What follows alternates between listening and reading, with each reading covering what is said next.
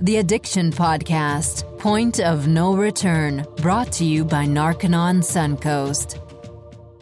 Hello, and welcome to the Addiction Podcast, Point of No Return. My name is Joni Siegel, and today's episode is number 137. And if you're listening to this episode on the day it goes up, it's Thanksgiving. And I would just like to say that we here at the Addiction Podcast are thankful to our sponsor, Narconon Suncoast. We are thankful to all of the people that we have interviewed who are willing to share their story and tell how they made it to recovery and where they are at today and what they're doing. You know, we talk to people from various different backgrounds and you know they've all done a myriad of different recovery programs or treatment programs or rehabilitation programs. And they're and all of them have been very successful. But for a lot of people they need something a bit more. And the Narconon program it utilizes an exact scientific methodology in their treatment. And because it's an exact methodology if you will that is kept very standard, they have a very high success rate. And so I think that if you're listening and you've had losses or your loved one who is addicted has had losses and not been able to get clean and sober through the recovery that they've tried, you might want to check out Narconon. Now, today we're going to be talking to a Narconon graduate. And the thing that I like about that is that he's going to tell us exactly how the program worked for him and what benefits he got from the program. I do want to give you a heads up that Drew's story is quite long. This is an hour long podcast. And while I think that every piece of his story is riveting, if you aren't able to listen until the very end, please fast forward at some point and listen to where Drew is at today, because that's kind of the whole point of today's podcast. And I think hearing it from a graduate, you know, there's no comparison to what I might say about the program. And so let's talk to Drew. Drew, thank you so much for being on the podcast today. I really appreciate you sharing your story with us. No problem. It's an honor to be on here. Oh, thanks. You know, before um, you came on, and I'm going to take you back and have you tell us your story, but I, I just really wanted to make the point to our listeners that while we have people on this podcast who have done a myriad of different treatment programs and they've been very successful with it, there are still a lot of people I think that are listening who have not had success with their treatment programs. And the reason why I, one of the things I think sets Narconon apart is it has an exact scientific methodology for the treatment. And because of that, and because it's applied very standardly, you get a somewhat higher percentage of people who are successful with the program. And the reason why I like having someone like you on the podcast is because you can give your perspective of the Narconon program. I can talk about it and how wonderful it is and everything I know about it, but I have not personally myself done the program. So I always like it when we have a graduate such as yourself on the program. Yes, I agree. Okay, so take us back to the beginning. How did you get started with drugs? Um, I think the mindset of it, I think, started before I actually ever did anything. Um, I grew up, life actually wasn't terrible. Um, it could always be worse. Um, but I grew up, my mom, great mom, she's a saint, um, did more for me and my brother than I could ever imagine doing for anyone else. I know it sounds terrible, but um, but my my father, he's a, he's better now. Um, I think he had a substance abuse problem before I knew what it was. Um, mm. And um, with psych drugs and so on and so forth. Um, and he had his, um, how would I say it? He had his downfall, ups and downs too. Um, and I grew up with someone who was constantly on something. Um, he wasn't like drunk or messed up at home around me, but he was always taking something to keep himself um, either from being very angry um, or he's more sedated, I would guess you'd say. Hmm. That whatever the doctors put him on sedated him to where he could be calm and sleep. Um, but I grew up and I had that, and then I was put on a lot of um, like Adderall, Ritalin, um, Vyvanse because I was told I had ADHD. And then at that point, um, it was kind of like a standard. They tried with my brother, and then I, it was with I was on it for a long time.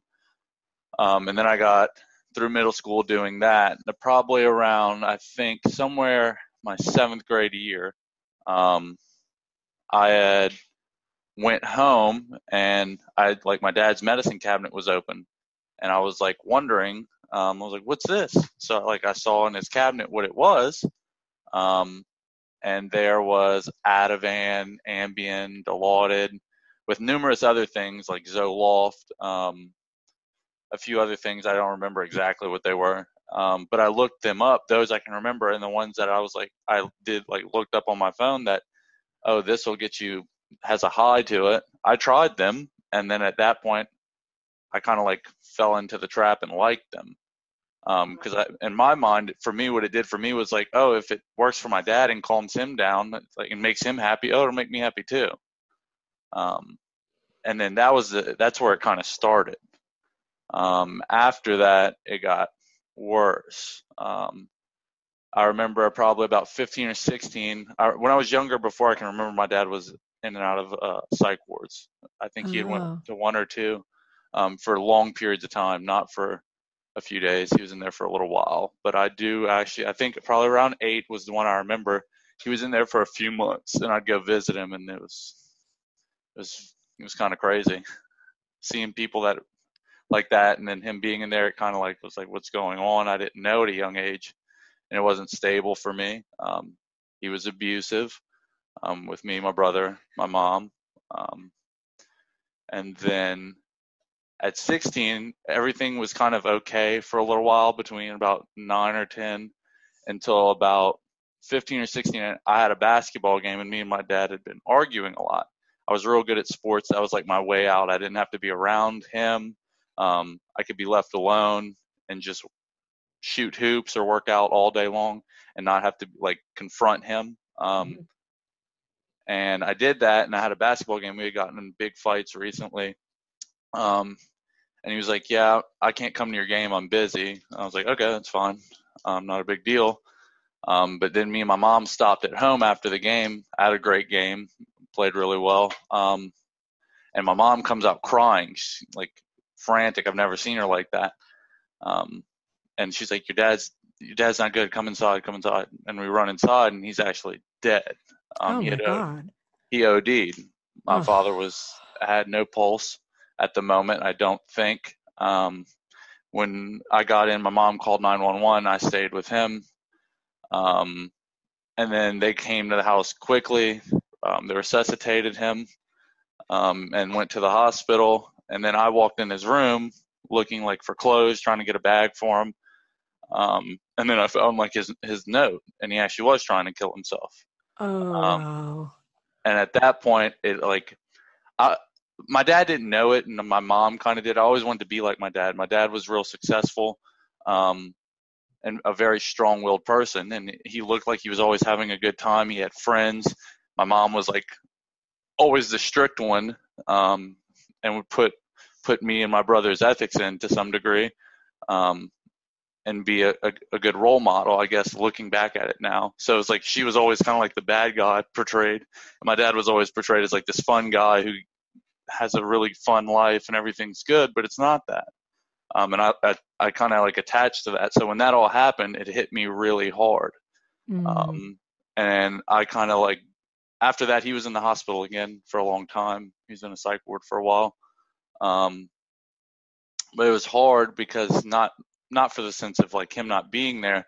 It was hard because it was like that was an idol of mine for a while, um, and nobody messed with him. My dad was like very, I, I I would consider him very powerful, and no one messed with him. And I watched that go like this is what's going on, and like you just we're gonna up and leave me, mom, and my brother Jordan for for what? And I had no clue like what was going on. Is like I thought I did something because we had been arguing, um, and it was rough. And I was like, oh, something's wrong. Um, so after that, it was just me and my mom and my brother.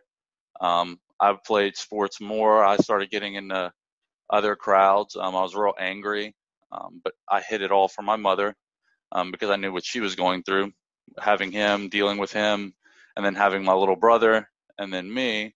Um, I kind of, I kind of went to the wayside because I made it seem like things were fine for me. Um, I just played sports and I'd stay at school and probably till nine or ten at night some nights, even later than that, and just train and train and train and train and train.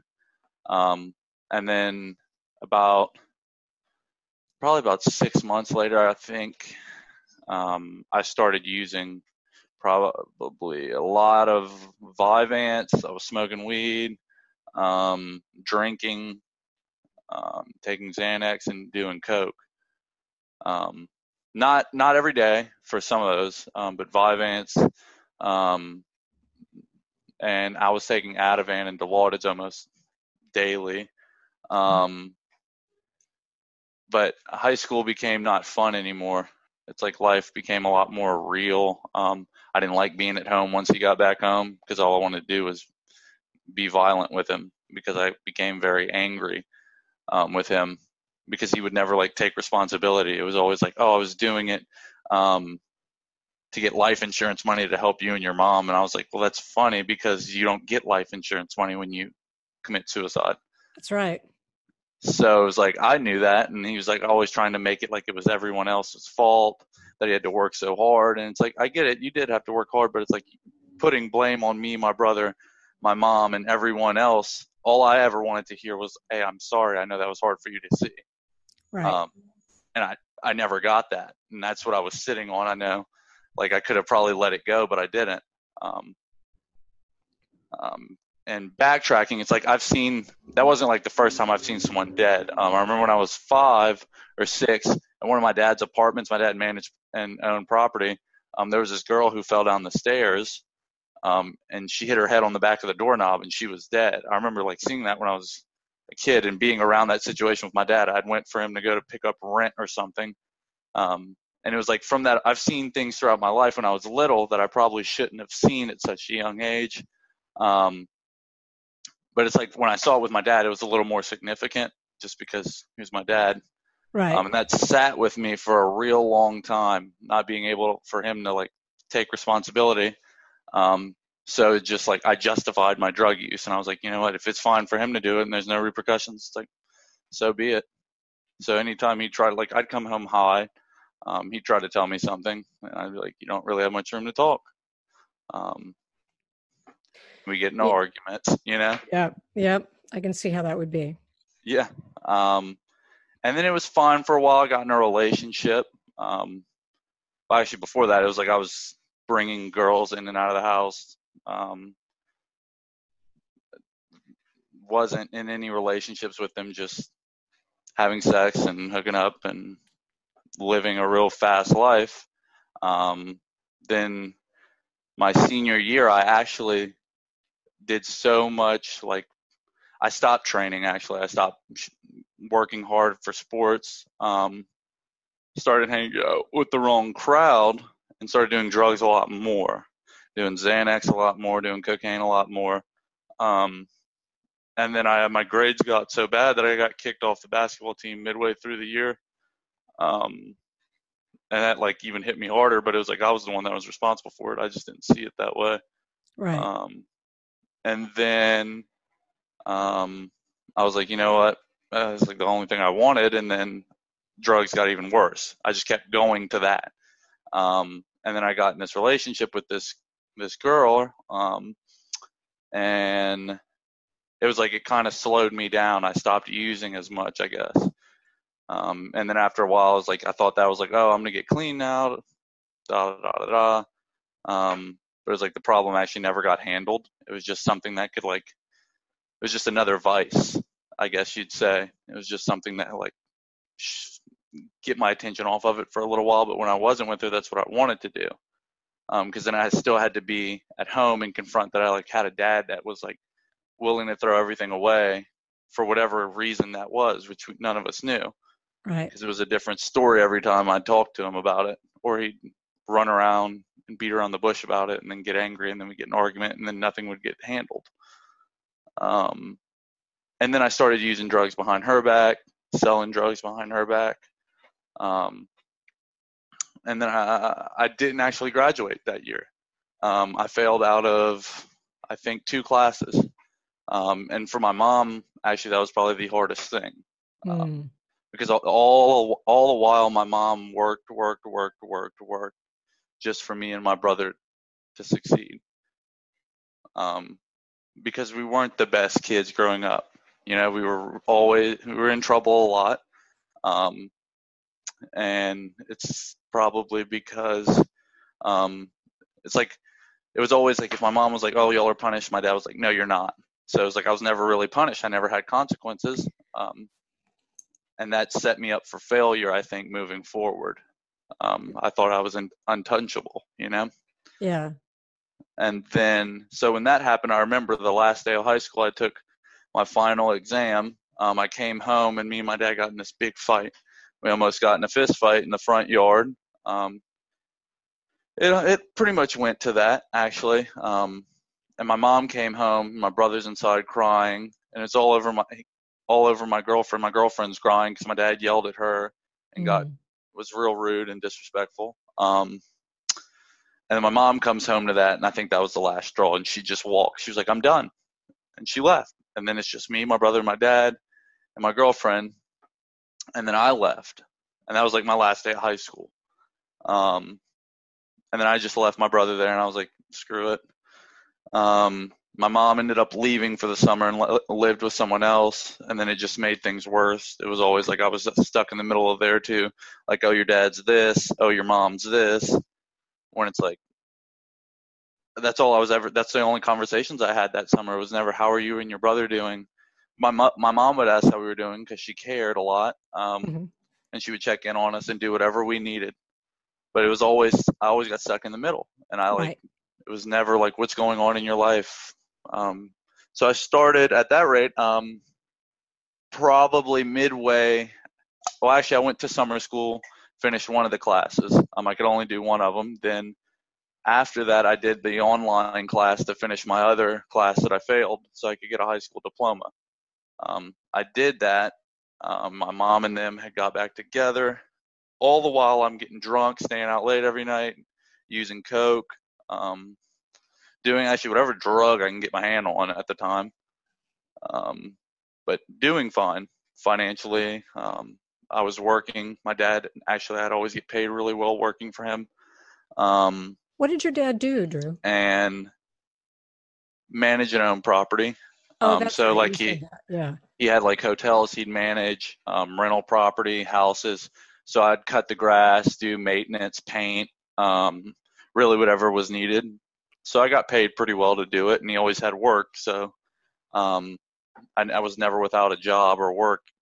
Um, so and I, I started selling a lot of drugs at this time. I started meeting a lot. I had a lot of friends that I played basketball with growing up from um, rougher sides of town. Um, so I had connections with large amounts of drugs that I could get um, for pretty cheap. So I started doing that and selling drugs. Then I think about halfway through that year after being out of high school, I started a lawn care company. Um, I started cutting grass and doing all that while still selling drugs. Um, then I got my own house. Um, and that's actually when things got worse. Um, I got my own house with one of my friends, um, two of my friends actually, um, and then I had that a pressure. I had did pressure washing too and landscaping, um, but I was also starting to do coke a lot more than I did before. So Hmm. the more I started doing it, I started realizing how expensive it was. So I started buying it in bulk and selling it, um, and my coke problem got real out of hand Wow. um, still had the girlfriend, um, cheating on her regularly. Um, I was out of control. My relationship with my mom became to get real bad. Um, wouldn't hang out with her, wouldn't do anything with her. She tried to come over, wouldn't let her in the house. Um, argued a lot more. Um, dad just trying to help any way he can, just so he can be around. Um, but I still had like a lot of animosity still to him years later. Um, then one night I'd gotten an argument with him and my mom, and I got I just left. Um, and one of my friends had Roxy, a, a Roxy, um, and I started doing. What's that? Oh, heroin. Uh, somewhat like heroin. It's a pill. Oh, Um, okay. and I, it's, I started off smoking them, um, and then probably a few days later I started shooting them. Um, I had never used needles before, um, but I started shooting them, and that's when I think everything from there on out went downhill for me. Um, it wasn't good before, but I think at that point, um, it was I was stuck. There was no turning back for me at that point. Um, I was getting into fights all the time. Um, people owed me money. I go get it. If they didn't have it, then um, I'd get violent. Um, but after that, I was stuck. And then probably about three weeks later, I remember that, and it's like it was yesterday. It's like one of the few memories I can remember from that far back. Um, was my brother walked in one day after school, and I was in the bathroom getting tied off and had a needle in my arm.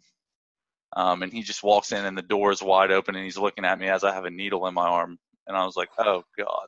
Wow. And I just saw the look on his face. Um, because like we smoked weed together here and there, and it's like back then that wasn't a big deal. But when he saw that, it was um, the look on his face was like disgusted with me.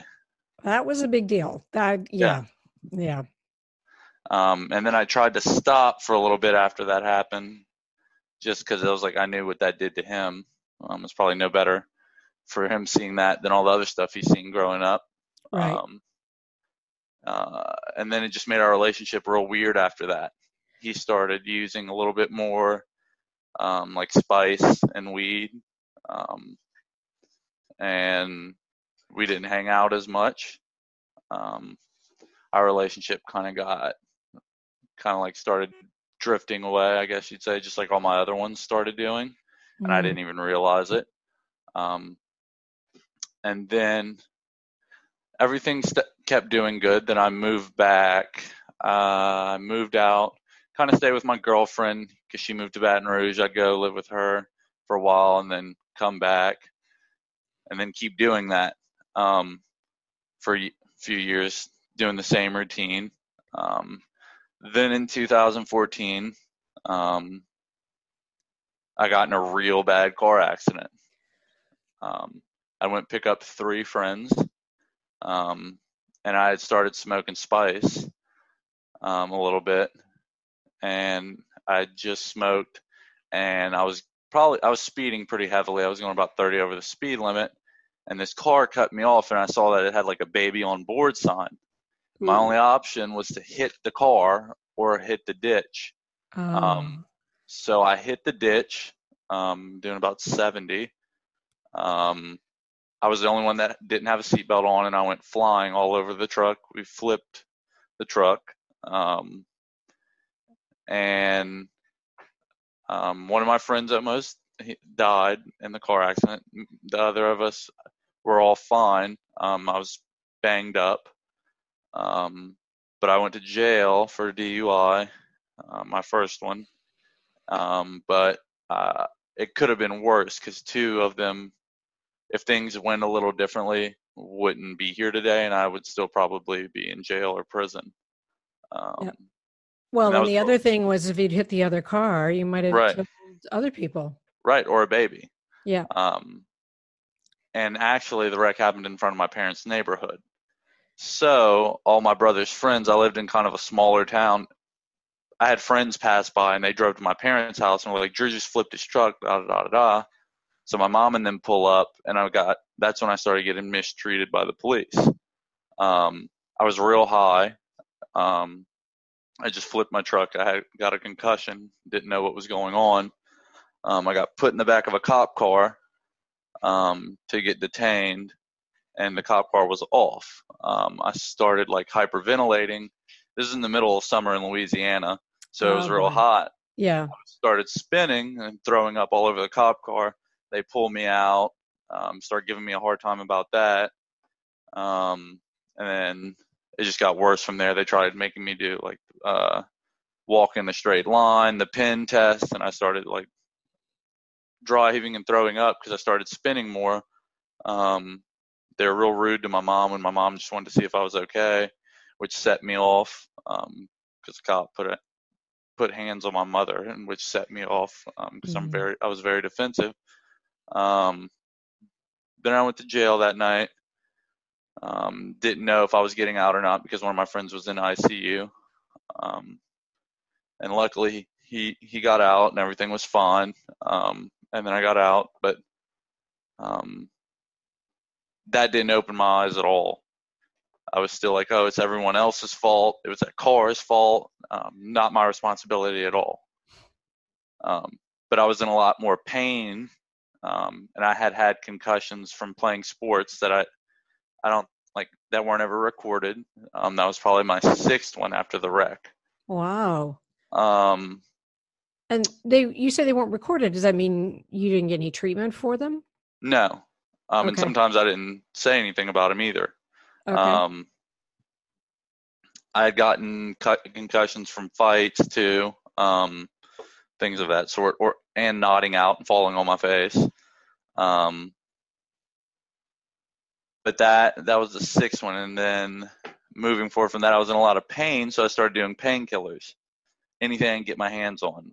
Um, then I turned to heroin um, pretty quickly after that.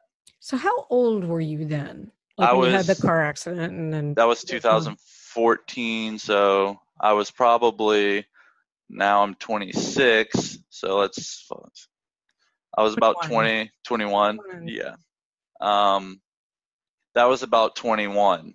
Um, I had things under control to some degree then, um, and that's when everything went started going downhill. My relationship with my girlfriend wasn't great before, but then it just started to subside.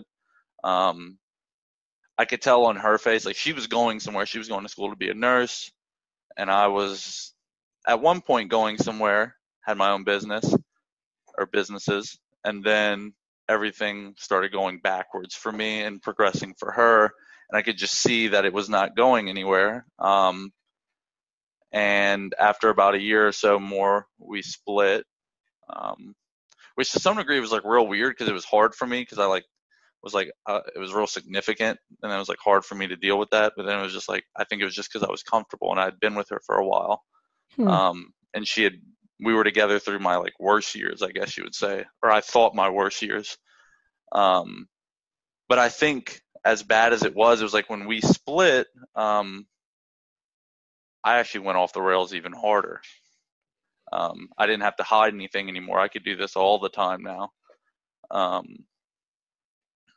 so for about a year or two, everything stayed the same, I guess you'd say.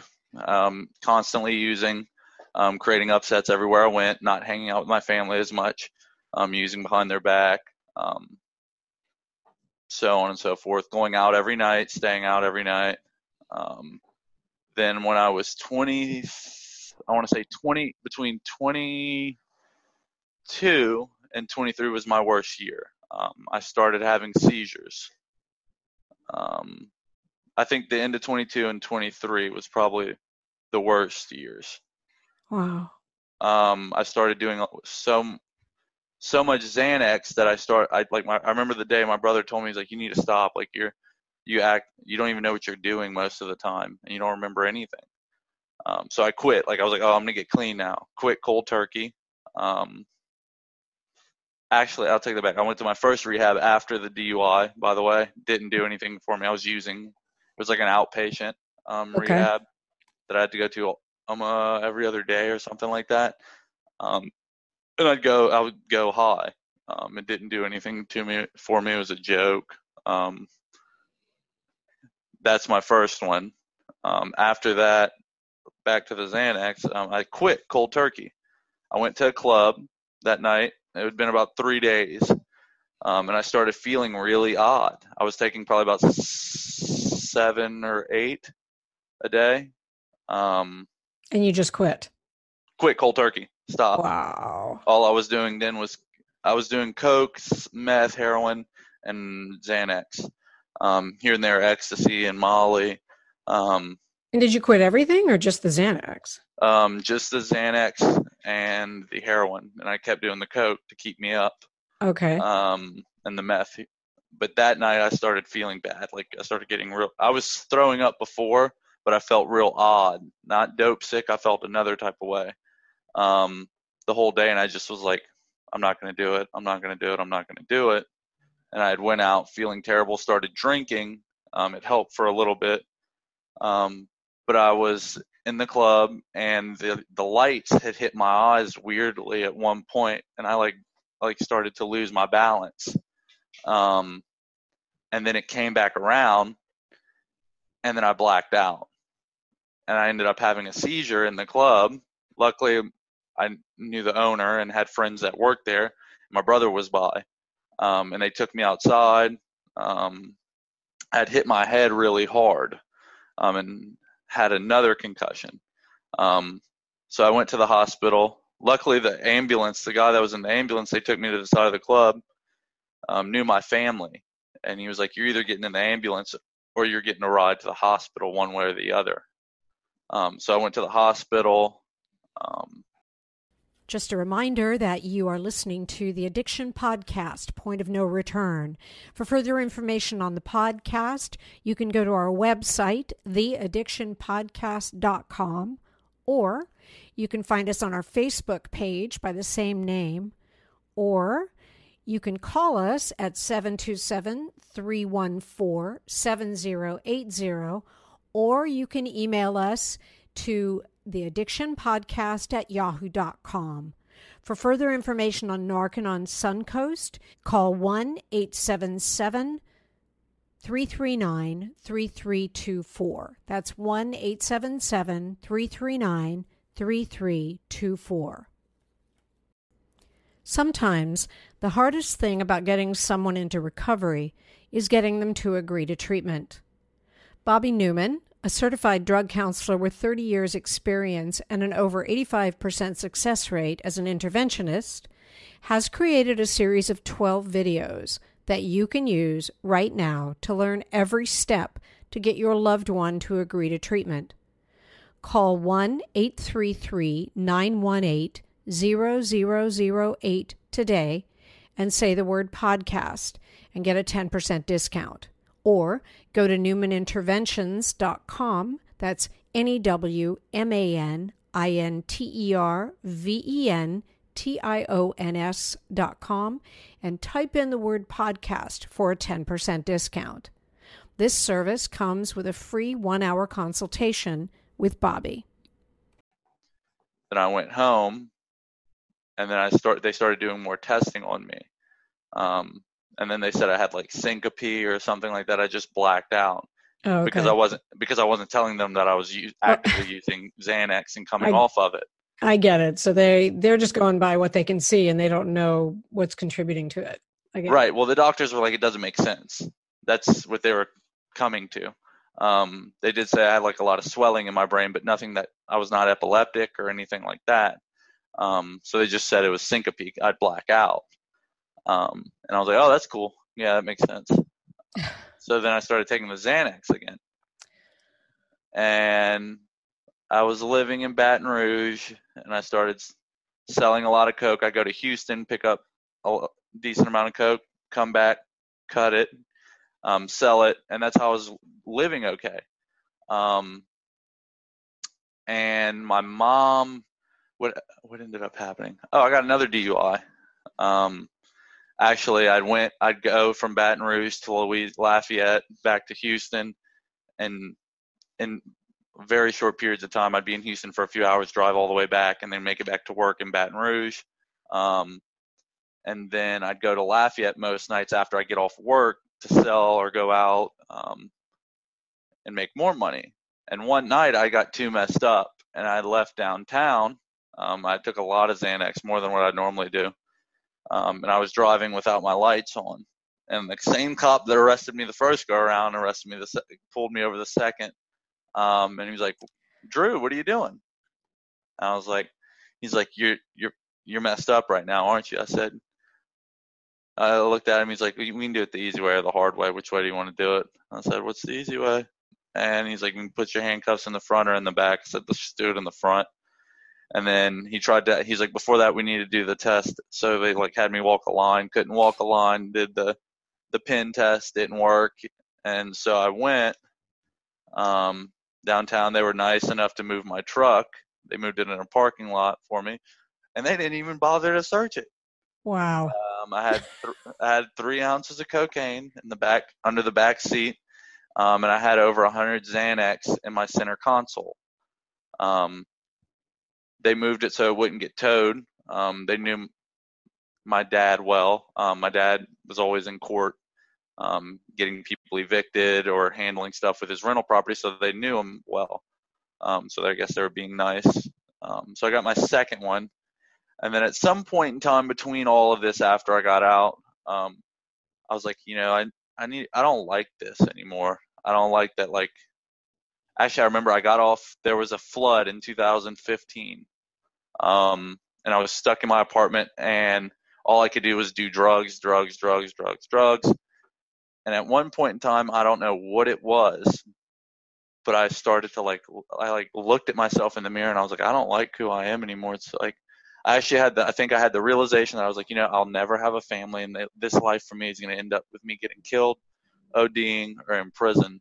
Um, and all the while, like in the past years, I've had friends get murdered, um, OD, um, saw one of my friends get killed, um, one of my close friends, and that's when I went off the deep end and started using Xanax way more. Um, and I was like, you know, I'll never have a family, and I either need to be coming okay with never having a family, dying soon, getting, or being in prison for the rest of my life. And I was like, you know, it's like I started like my mom. I don't know what I was doing. I actually, I think I took acid or shrooms and started having a trip, but started like all of. I got really emotional.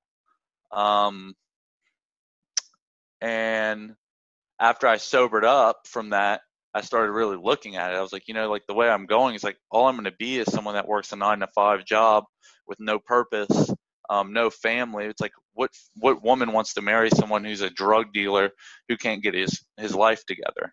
Um, that's always in the streets that has to walk around with a gun in his waistband all the time. Um, it's like what's what's professional or respectable about that? It's like my mother didn't raise me this way. It's like I'm actually doing a disservice to her at this point. Um, and that's when I started to really like. I was like, you know, I don't want to do this anymore. I don't like the way I feel. I hate myself. Um, and everything started coming down. The drugs couldn't hide that from me anymore because I had to live with like that every day. So for about a week or two, I tried to just go to work, do the normal, go out every night. And I was like, you know what? It's like I don't even have any. I started looking at. it. I was like, I started texting my brother to hang out with my brother and them. And it's like I wouldn't even get responses back anymore. Mm. Um, the only people that would start talking to me were people that wanted drugs from me or people that wanted to get high with me. Um, or when I was at the club, wanted some drugs from me, or I had a lot of money, so I'd buy shots for everyone. And I was like, oh, I thought I had a lot of friends, but I went to bed either with some chick I didn't know every night or alone, and I had no one, um, and it was just me. Um, wow. So that was when I kind of like that was kind of like your point of no return. Yeah, my that was about my point of no return. Um, I started actually having seizures um, in my apartment. I had two more um, when I started taking. Like some nights I took Xanax and I'd have a seizure and I just wake up on the floor. Um, and I didn't know what happened. Um, it's not that I blacked out. I was like fully aware, did coke, and then I took a few Xanax, and within 20 minutes I was like out. I like it was like the same feeling I had when I was in the club, um, and my whole body would like you know like when you have convulsions. I don't know if you that's ever happened, but if when I had convulsions, my body was so stiff and it would hurt. Um, my head would hurt, my mouth would hurt, um, and I I wouldn't call my mom or anything. I just get back up and do the usual. Um, Mhm. But that was my point of like no return. Um, and I called my mom and I was like, you know, like, I want to get clean, but not really because then that means I have to be like vulnerable. So I started. I went to this place called Victory in Lafayette. Um, And it's like a great, it's great. It works for some people, but when I went there, um, nothing worked for me. I was like, this is a joke, and I stopped going. What is um, it? Is it is it uh, is it a twelve step or? Yeah, I believe so. Okay. Um, and that I did the outpatient again. Um, okay. I went to meetings. It was a little more intense than the other one with the DUI. Um, and I was like, I don't like this. This is a joke. This isn't doing. I just sit here and hear all of these depressing stories, and it's like, I don't want to be here. Right. Um, and then I moved back home probably for a little while, not too long. And then I was, my mom still was like, "Do you want to get treatment?" And then my aunt Renee, um, I hadn't talked to them in years, and got in touch with me. And her son was a drug addict. He was, he went to probably 14, 15 rehabs, I think. Um, and the only one that worked apparently was Narconon. Um, and I actually like looked at him as an idol growing up because he was always sold a lot of he sold drugs and um, had fast cars, nice cars, and a lot of money, and that's the lifestyle I liked. Um, and she was like, "Yeah, this works," and they started like telling me about the program and everything and how long it was, and I was like, "Oh my god, I don't know about that." and it really wasn't that long actually. It was just like for me that seemed forever. You know, seventy to ninety days seemed like a lifetime to me. Right. Um, and I was like, no, I don't know if I can do that. I don't know if I can do that. And then I talked to her, and I love my Aunt Renee. She's actually one of the few people she doesn't. She had enough. Um, me and her had a, a close enough relationship that it didn't matter that it had been a few years. She knew I was a, a junkie and a drug addict.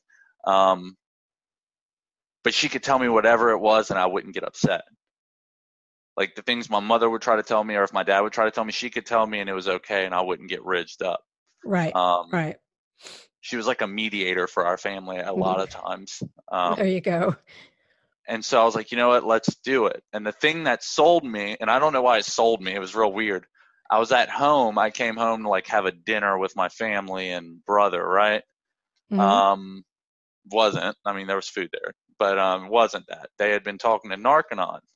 Um, and I had talked to this um, girl Diana at Louisiana, Louisiana. That's where I did my program. Um, and uh, I started talking to her on the phone, and it just like uh, the, what I heard from someone that didn't know me at all was like a genuine care um, to get me into treatment, um, but like wanted to know what was going on with me in my personal life. Um, and it's like I didn't have that when I went anywhere else, and I also didn't have that with anyone else in my life besides my mother at the time, um, and my dad to some degree. Um, and we were still at, by the way, like me and my dad still that wasn't handled yet, right? For me. Um, so I was like, you know what, let's do it. I was like, but you know what, I'm going Sunday, and it was a Wednesday. I remember it. Um, I was like, I'm not going today, and I was like, you know, if anyone comes here, it's not going to be pretty. Had to have um, your last hurrah. Right. Well, um, I actually didn't have much of a last hurrah. I just wanted to go out and mess with chicks because um, I was at that point I was afraid to do anything with Xanax because um, I didn't want to have any more seizures. Yeah. Um, and so everything came. Sunday came, and I went to Narconon. Um, my dad started crying, which was odd for me because um, I was still his firstborn kid. You know, it was like I could see it now. Um, My mom and them were happy um, finally, and they. I went. I got there, and it was like actually like as not well as I was doing when I got there, and like I was in that environment with the people that worked there for only about five or ten minutes. I already started feeling better, like life about me. You know, I felt like I was finally I don't I actually don't know the feeling I was feeling. It was one that I hadn't felt in years. Um, wow. So numb. I didn't feel anything. I didn't have to feel anything, but I started feeling like my body started tingling. I was happy, which is real weird, as crappy as I was feeling. Um, but I was happy. I got through the withdrawal part. Um, it wasn't easy, um, but I like it was. Um, it was actually pretty cool to kick without anything and get vitamins and have someone there that actually got me through it. Um, like I remember, like I, I was someone that never slept. I still up until about the past six months have I was never someone that slept as a child without drugs. Um, mm-hmm. I could stay up till three or four and then go to work at seven and be fine and not need the sleep. Huh. Um, my dad was that way too, um, and that's why he was mostly on most a lot of the medication he was on. But when I got there, I was like, yeah, I don't sleep much, and they're like, why? Because of the drugs. I was like, no, not because of the well, probably because of the drugs too, but I just never slept. Well, I started um, getting, I had like pains in my back um, from the car accident and other injuries I've had. Um, and one of the withdrawal specialists there actually started giving me um, the assist. Mm-hmm. Um, and that actually like calmed my body down, took the pain away, and I actually like fell asleep within. I remember the night it, it was. Um, it was I fell asleep within like 35 minutes, and then I woke back up on the table, and he was like, "Are you?" He looked. I was like, "I'm just gonna lay down and go to sleep," and I went to sleep at like 9:30 at night. Like that was the first time I went to bed at nine, nine thirty in eight, nine years. Wow. Um, it was really awesome. At the time, my nose was like I was never sick, but my nose was so stopped up because um, I got my nose broken, and I had like cocaine stuck in um, or whatever it was cut with stuck in my nasal cavities. So oh, it sounded no. like I had a cold.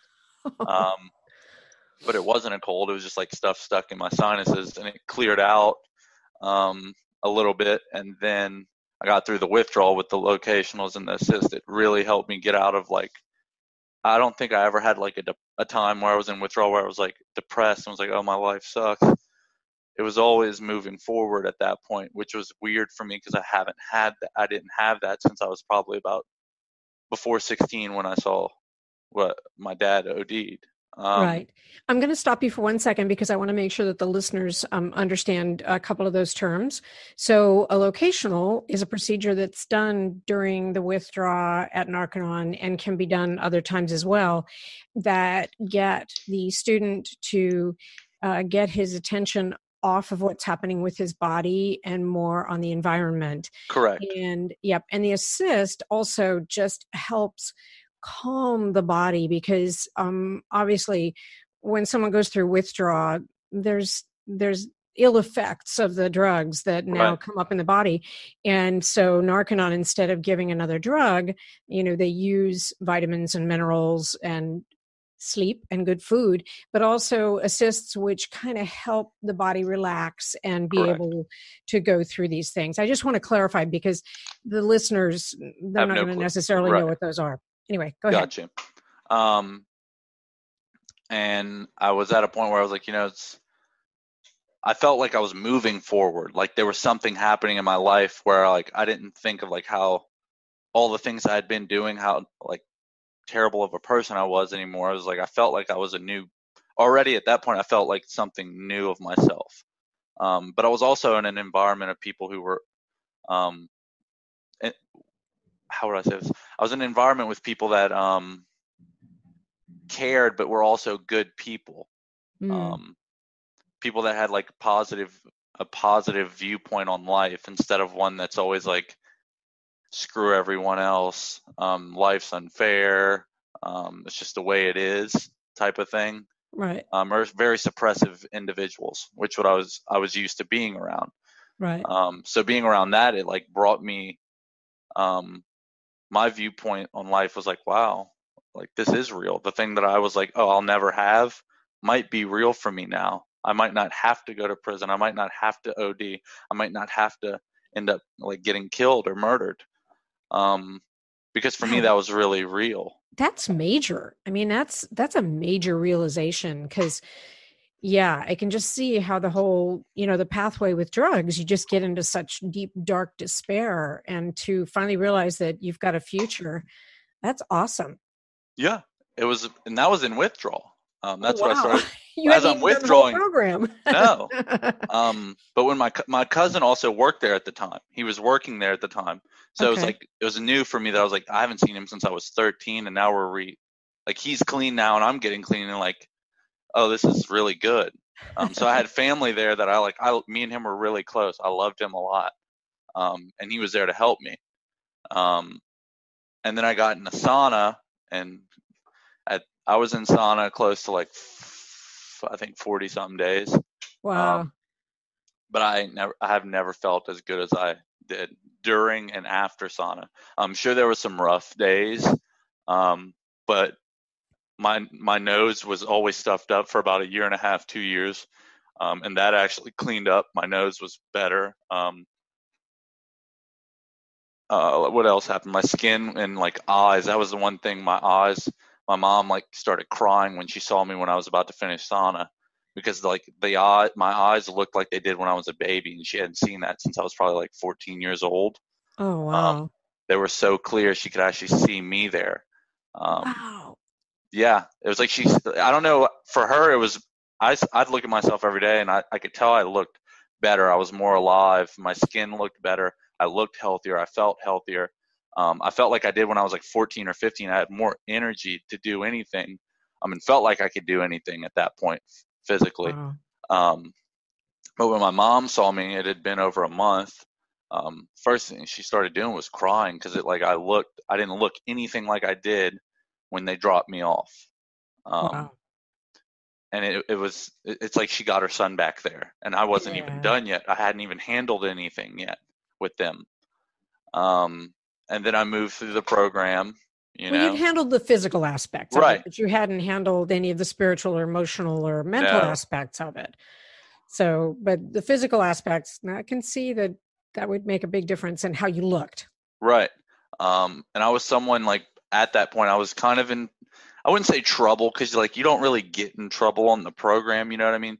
That you don't look at it as like a punishment. That that's the thing that I liked was they were more in like if this person's doing this, it's like let's see what's going on with them and talk to them Right. they've been punished. They're, people try to punish them their whole lives and that doesn't work.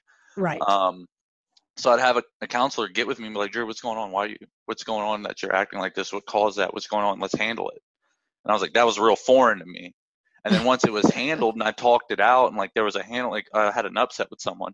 Well, let's handle the upset and y'all two sit down and talk it out. What were you upset about? And let's do this in a real like civil way. And after that, there was no more upset and things were handled and there was no more like animosity after that wow. and that was like mind blowing to me. That I was like, oh wow, everything could just be handled with communicating with one another without like having to make someone wrong, um, which was foreign for me. Um, but then I got to the second part of our program, which was like handling more of the um, I, I would mental to some degree um, mental the, ob- the objective yeah, drills? mental um, or emotional side of things. Um, and I was someone that had anger problems. Um, I'd get off at the mouth real quick. Um, and I got to objectives, and I thought everything in my life was easier than objective. I'd rather I'd rather go back to I'd rather go back to jail than do it. um, but little did I know that was like that was my first day in there, and then I had first or second day in there, and then I had a staff member sit with me, um, and tell me he was like, and I kept telling him I was like jail's better. He's like, yeah, but you know why that is? Is because you don't have to confront anything in there, you don't have to look at anything. See That's what you're running into is yourself and nothing else but that. He's like, you need to look deep in and start confronting everything you're trying to run from because that's what you're running into. Is you're trying to run in one way and you're actually trying. What this is doing is putting you in a, going the other way instead of trying to run back to what you know and what's safe. You need to turn around and run the other way and start taking this and using it and actually confronting everything you're choosing not to. And you probably start liking it a little bit more. Um, and from that point on, it wasn't easy, but it it life my like my I wasn't charged up anymore. I wasn't angry anymore once I was done with it. Um, I could have comm cycles that didn't end in arguments or communication with people on for comm cycles. right. Um, sorry, um, but I could talk with people, or someone could actually give me constructive criticism without me getting heated or popping off at the mouth. right. Um, Wanting to punch him. right. Um but i could have anything. Like i could i felt like i could accomplish anything. Um that all the things that i had set up as like safe points for myself for things like if something were to happen this is how i'm going to act because it works and it makes me okay. Um even though it like could cause damage to other people or whatever um was gone. It was like I finally learned how to like confront everything in my life that I chose not to, um, wow. and handle it. Um, and after after objectives, I didn't feel like there was nothing in my life that could stop me. If I made wow. it through this and confronted all of this that I fronted, I, I w- couldn't confront before. Um, nothing in life is going to be as difficult as confronting all the things I've done now moving forward because I'm not going back to what I was. Right. That's um, major. I mean, that's yeah. another just major life changing, life changing realization. Yeah. Something I would have ne- like something I've would have never had, or someone like on a on any other. I feel like on any, and not to bash any other program because whatever works for someone works. That's all I want is people to get clean.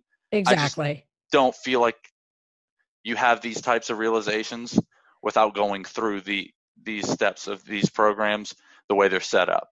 Right. Um, and it's like I'm not the only individual that's ever had them. I've had right. friends that I went through the program with that were having the same ones as me. Right. Um, or something similar. Um, but it's like I never had these thoughts before moving forward that life could be something good for me, that I could have a life, that I could have a family. Um, I still wasn't at the point of like wanting one, but it's like it was real that I could now. Yes. Because I don't have drugs. I don't have to hide this from my kids or my wife or whatever. Um, and then I went on to the life skills part of the program. Um, and this is the part that my cousin had told me so much about. He was like, Drew, everything builds up to the back end of the program. Um, but the one thing I'll tell you is you need to be honest and open up about everything, and you will be clean. And I promise you that. He said, Don't hold anything back. And I said, Okay. So I did that. Um, and the one thing about me, and it was kind of weird, um, I won't like, it was weird for me as as violent and disrespectful as I could be. Um, I wasn't that way with women. Um, uh-huh. My mom kind of raised me the right way. I mean, I sure I'd hook up with them and all that, but I'd never um, curse them out, get violent with them, put my hands on them. Um, but with men, if I felt threatened, it was like I, I had to be the alpha male, and I wasn't going to be the beta male. um, so it was like my the person that worked with me, my counselor, was a female, um, and she was really good. Um, we started doing my life story. Um, we started talking about my life. You know, I started telling her like I'm doing right now.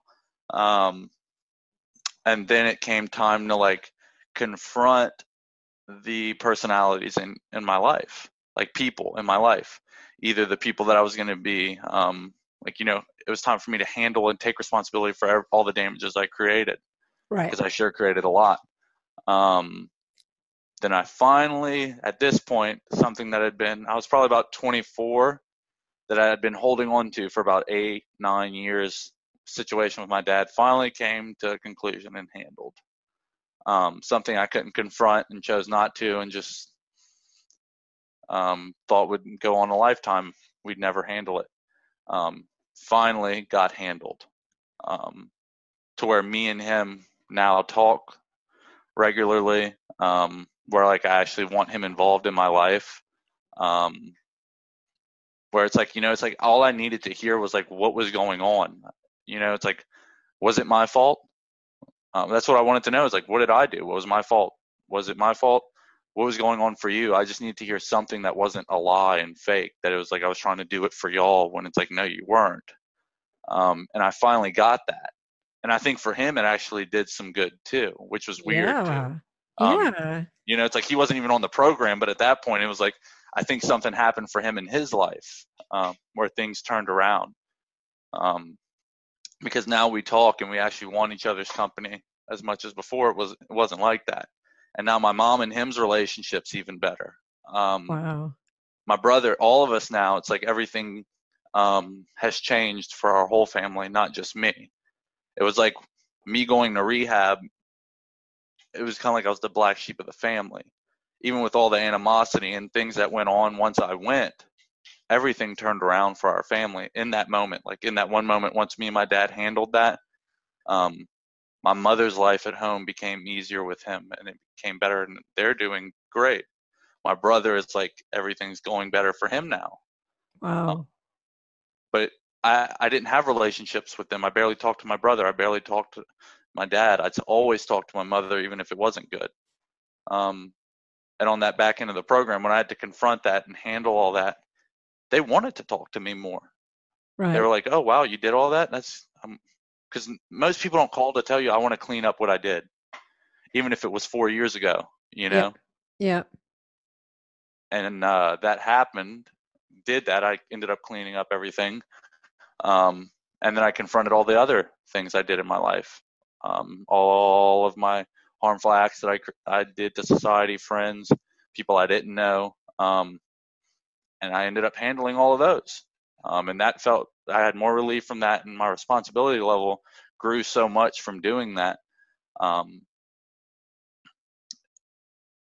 I was like, you know what, I'm gonna. I was like, I, I want to stay. I don't want to leave this. um, but spin a spin off on this. Um, before I even did that, I forgot to mention this. I always forget about this. The day I finished objectives, I had to go to jail. I had to leave the oh. program and go to jail. Oh no! For about a week, a week and a half. Um, for my second DUI, I had to go. I got sentenced for like seven or eight days, so I went to jail.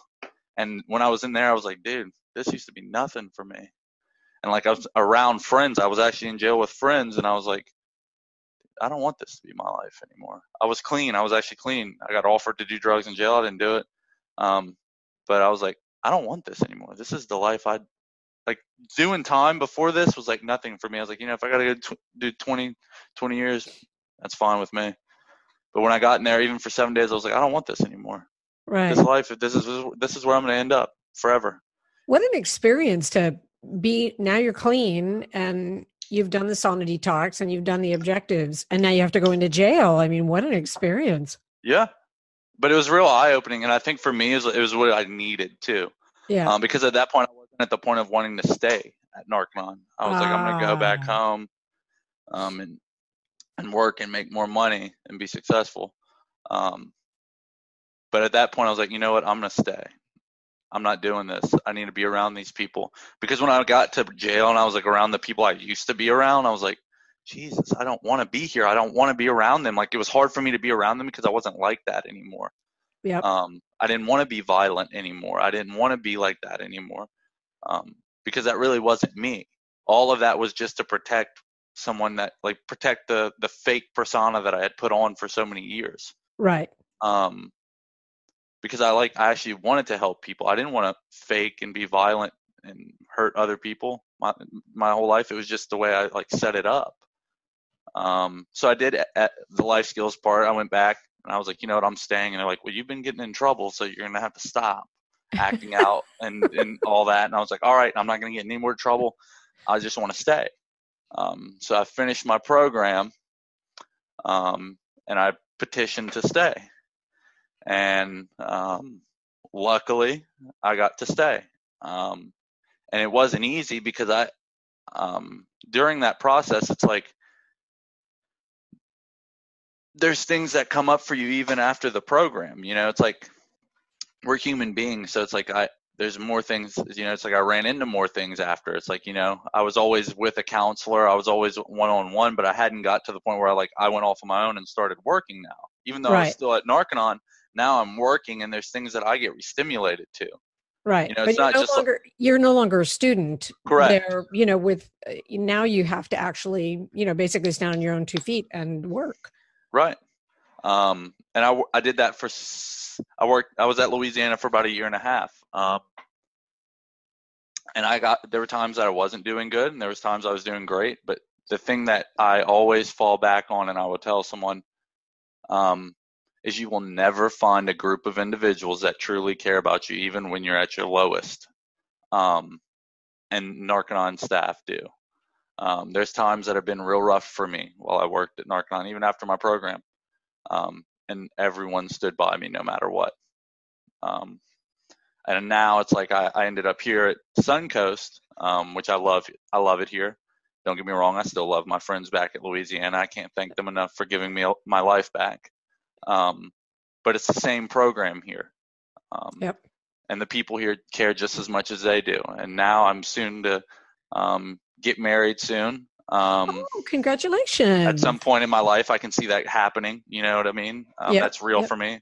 You mean you I'm have not, somebody you're going to marry or not? Yet? Well, I'm not engaged, but I can see it going there. You know what I mean? I see. I see. Yeah. Okay. So we're just putting it there. It's going to happen. Right. I'm putting it in the universe there. there you go. um, but it's like that's a reality for me now. I'm a yep. I'm a stepdad now. Um, and things have like I never saw it. like it's only I've only been off drugs about a little over two years, and so much in my life has changed that I never thought I could. Like looking back two years ago, I never thought my life would be here. I thought I'd been dead by now.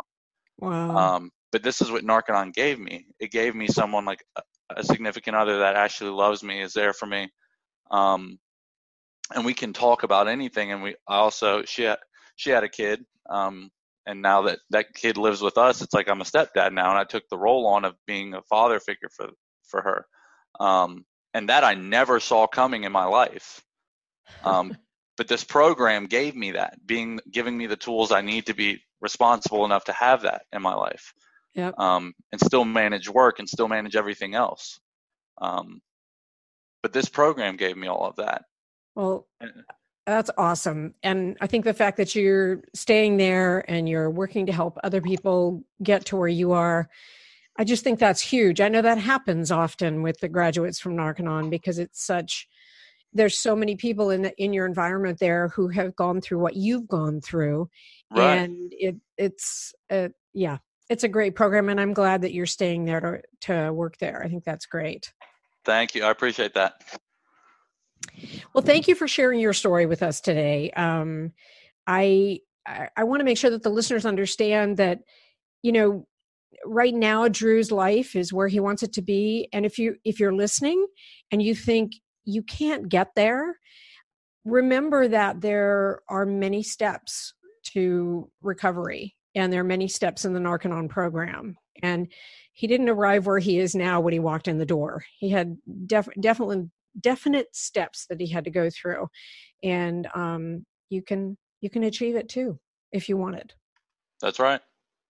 Yep well, th- once again, thank you so much for being on the podcast. I really appreciate it. No problem, Joni. I appreciate it.